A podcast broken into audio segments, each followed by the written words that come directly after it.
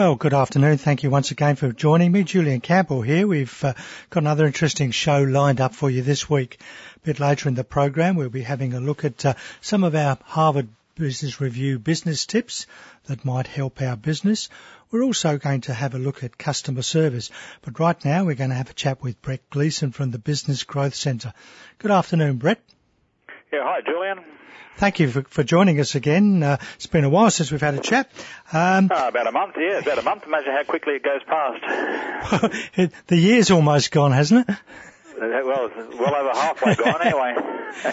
so, so uh, how businesses can reinvent themselves? That's an interesting question. Uh, I suppose all businesses go some, through some sort of a life cycle, don't they? They do, yeah. They, they, they, it's a natural occurrence. Um, you know, they've, they've what we call the pre-setup stage. So they're getting, they should be doing their research and, and working out what business they want to be in and, and what their business model might be. And then they go through that setup stage. So they actually start the business and, and get things happening. Um, they will often then um, go through a growth a growth spurt, um, and that's really important because we know that more businesses actually go broke uh, during the growth phase and what they actually do during the startup phase because uh, they actually don't control that growth. And Then they move into, if they get past that, they then move into maturity. So they then sort of stabilize and, and they uh, mature as a, as a business. Uh, and then they can, if they want to go into another stage, which is called the stagnation and die stage, um, which is what we we don't want them to do, of course. But um, uh, if they don't uh, know about the cycle, they don't recognise where they're at, um, and that can be quite quite dangerous for them if they're if they're actually at that um, post maturity stage and not looking to reinvent themselves uh, and reinvigorate the business. Then that can actually be quite um, uh, they can be quite complacent, I suppose, and then and, and that can be detrimental to the business long term. Okay, so so you've got some interesting observation about uh, a butcher shop, I believe. Yeah, I think I think they are. I think the, the butchery industry over the last um, 20 or 30 years is, a good a good model to, to look at. Um, back in the 90s, well, I remember you know, from younger years, you go into a butcher shop um, and there'd yeah, be one or two men in there. Uh, there would be those who are old enough to remember they'd often have sawdust on the floor, uh, and it was a very old-fashioned, very staid way of of having things a very selected range. Um, basically just you would just buy a, a limited range of, of goods. The advent of uh, and the emergence of shopping centres uh, happened in the sort of mid mid 90s when they really took off, um, and the localised butcher shops. You had one sort of virtually in every suburb started to disappear. In fact, there was about um, a 20% reduction in the number of butchers in Australia, uh, which is about a thousand butchers Australia-wide closed in, in a very short period of time because they weren't able to compete with the shopping centres. And and then we saw um, I guess, a, a, an evolution in some ways of the butcher shop where they now value add a lot. So you get uh, meals that are complete. You just have to take them home and stick them in the saucepan, and uh, you know, they're already ready to go. So they've moved on from a very limited range to a very wide range. You see more women working in, in butcher shops now where they're doing the customer service part of it, um, and you see them um, like supermarkets in themselves but also evaluating with other products like sauces and, and, and spices and the whole range of things that um, that go with meat. Um, so there's been a, a quite a change. Um, that happened, and that was, I guess, because of the change of lifestyles and the way we do our shopping. Uh, so they sort of, you know, they um, they they those some of them responded and were able to respond. Uh, others didn't respond and don't, no longer exist. But there's been a significant change when you sit back and look at the butchery industry and and butcher shops as they were once uh, very dominant in the, in the uh, in the business world. Um, still dominant, but in a very different in a very different way.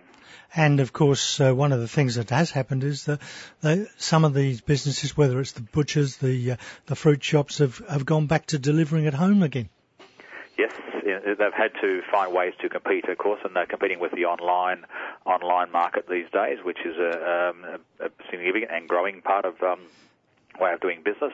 Uh, yeah, and and uh, that evaluating um, the service uh, is is one another way that they can actually compete. But it's more likely to be the the owner operated businesses that will do that rather than the bigger ones that um, are not mm. quite able to respond in quite the same personalised way. So it gives them a, a, bit of a competitive advantage in, in many ways. So, so I suppose we can uh, draw some sort of conclusions then, or some lessons for other other businesses. We, we can, and I, I think that's around the mindset of the, of the business and whether they and knowing uh, where they are at in the in the cycle, uh, and certainly when they get uh, to a stage where um, they need to re- reinvent themselves, uh, and they look at that by seeing what's happening around them. So in in this case, um, the change change of the of the way businesses were, the business models when supermarkets, or sorry, when uh, shopping centres came along, and uh, we just see now that shopping centres are getting bigger and bigger and bigger, and uh, they're you know, looking not just to sell products or services, they're actually looking to be entertainment centres and and uh, restaurant precincts, the whole lot, and uh, so um, you can see things happening around you. It's a case of looking at your business and looking at what's happening around you and having a mindset that's open to growth, that's open to innovation, is open to doing things differently in order to stay relevant. And if you're not relevant to your customers, then they'll go they'll go elsewhere. So that that notion of being relevant uh, is really important, and you um, the business owners need to, as we know, you know, work on their business as well as in their business if they're not spending about 20% of their time mm. at least working on their business and looking at these bigger questions, higher level questions, then they're not going to um, they're not going to stay uh, competitive in the longer term. And of course, I suppose it means keep talking to your customers and, and asking them what they want so that you can keep adding those uh, new products and services and improving your products.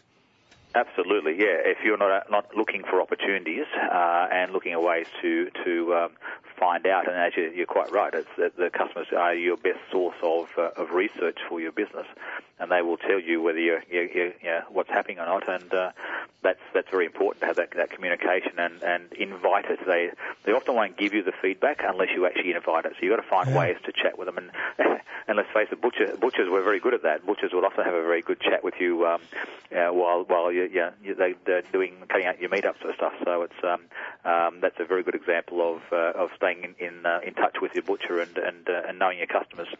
And they're probably giving that feedback online at the moment. in some cases they are. Yeah. yeah some cases they are, and, and uh, but the, some businesses, you know, they they invite the feedback. Yes. They are not using the mechanisms to actually uh, research or, or, to collate that feedback and actually use it systemically across to inform their business. Um, a lot of them invite it, and they look like they're actually wanting to know what what it is that the customers want, but they're actually behind the scene. They're actually not doing that next step of actually uh, collating that and and, and uh, analysing it to say what what are the trends here. So that's the that's the important thing for businesses to do. Great. Well, thanks for your time again, Brett. We'll uh, have a chat with you again next week. Uh, next month, I should say. Next month, yes, Julian. Yep, end of end of August, it will be. Will be. a bit bit scary. It will soon be Christmas. That's right. Yep. Thank you. Bye bye. Good. Thanks, Julian. Cheers. Bye. Gleeson there from the Business Growth Centre, helping us to understand, yeah, businesses can reinvent themselves. In fact, businesses have to keep re- reinventing themselves. You're listening to Business, the Law and You on 2NURFM 103.7. Now, Christina, of course, is still overseas on her holidaying trip, so uh, we thought we'd have a look at customer service today because, uh, you know, customer service is just so important to businesses, and yet it's surprising. I think, you know, most of us only get mediocre to average customer service. Very rare do we get that exceptional customer service. And yet so many training courses these days feature customer service. So, so why do we have this problem? And I think if uh, we look at some of the statistics that uh, are well known, you know, 1% of our customers leave us because they die and 3% move elsewhere and 5% make friends with another business and 9% believe they can get a better price elsewhere. But they're, they're things that we probably don't have much control over. But uh, 14% are not happy with the product and 68% leave us because of perceived indifference shown by the business. So, uh, you know, we might be thinking that we're giving good customer service, but, uh, you know, the customer often feels uh, being a little bit indifferent. And uh, again, we can look at some of the statistics. Only 4% of unhappy customers will return to complain and the rest never will. So just because we haven't got a lot of people complaining doesn't mean to say that there isn't a problem with our service.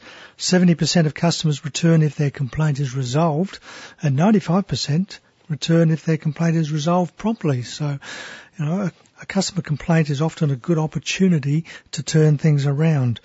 And then the other statistics that are probably well known, 10 to 20 people tell of a good experience, 5 people are told of a bad experience. Sorry, that's the wrong way around. 5 people are told about a good experience and 10 to 20 are told about a bad experience. And then we look at it, it costs six to eight times as much to uh, reach new customers as it does to keep existing ones. So what fantastic opportunities we have. And as we mentioned a few minutes ago with, with Brett, you know, so many people are turning to the internet these days, the social media, to voice their opinions on uh, products and services. So uh, the most common customer complaints really haven't changed over the last few years. Number one is no follow up on orders, unreturned telephone calls and promises not kept. Number two is a rude or irritable attitude. Number three is lack of personal attention, greeting or eye contact. Number four is salespeople who take phone calls while serving a customer. So, and then uh, number six, six, six is uh, salespeople who continue to talk to other employees or friends. Salespeople who don't quickly respond and keep to track of who's going to be, to be served next. Errors in billing. Salespeople who eat or drink in front of customers. Salespeople with insufficient product knowledge and signs throughout a store saying what customers can't do. Those have been around for a long time and they really haven't changed. So, uh, you know, there's obviously opportunities for many of us out there in our businesses to improve. Well, time to have a look at a Harvard Business Review tip. And this one says avoid those common strategic planning activities. When it comes to setting strategy, most companies do three things that are useless. These exercises may be familiar and reassuring, but you should not do them. Firstly, you should not wait until the annual strategy review to revisit your strategy. Competitors don't wait a year to attack, customers don't wait to shift their preferences, and new technology doesn't wait to change the game.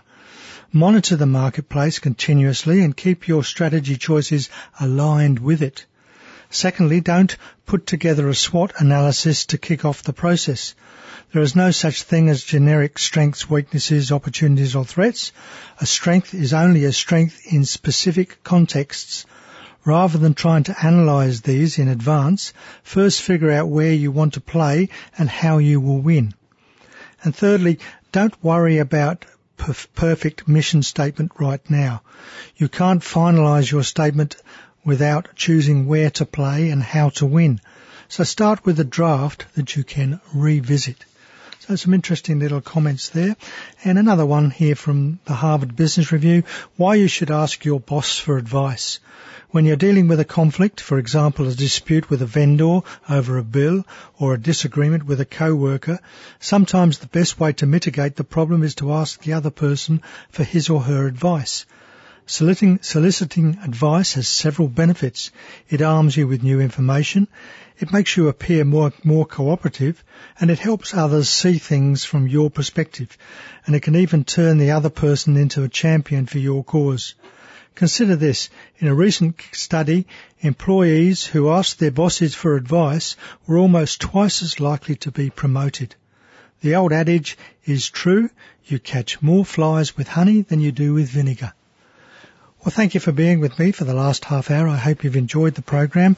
We've looked at the business growth cycle and uh, customer service and the importance of that. In a moment, Royce McCormick will be back with you with more of your easy listening favourites.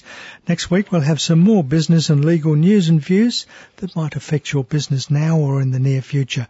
I'd love your company again for Business, the Law and You at the same time for and on the same day on next Thursday. Until then, have an exciting and prosperous week and, as Lao Tzu once said, for all things difficult to acquire, the intelligent man works with perseverance.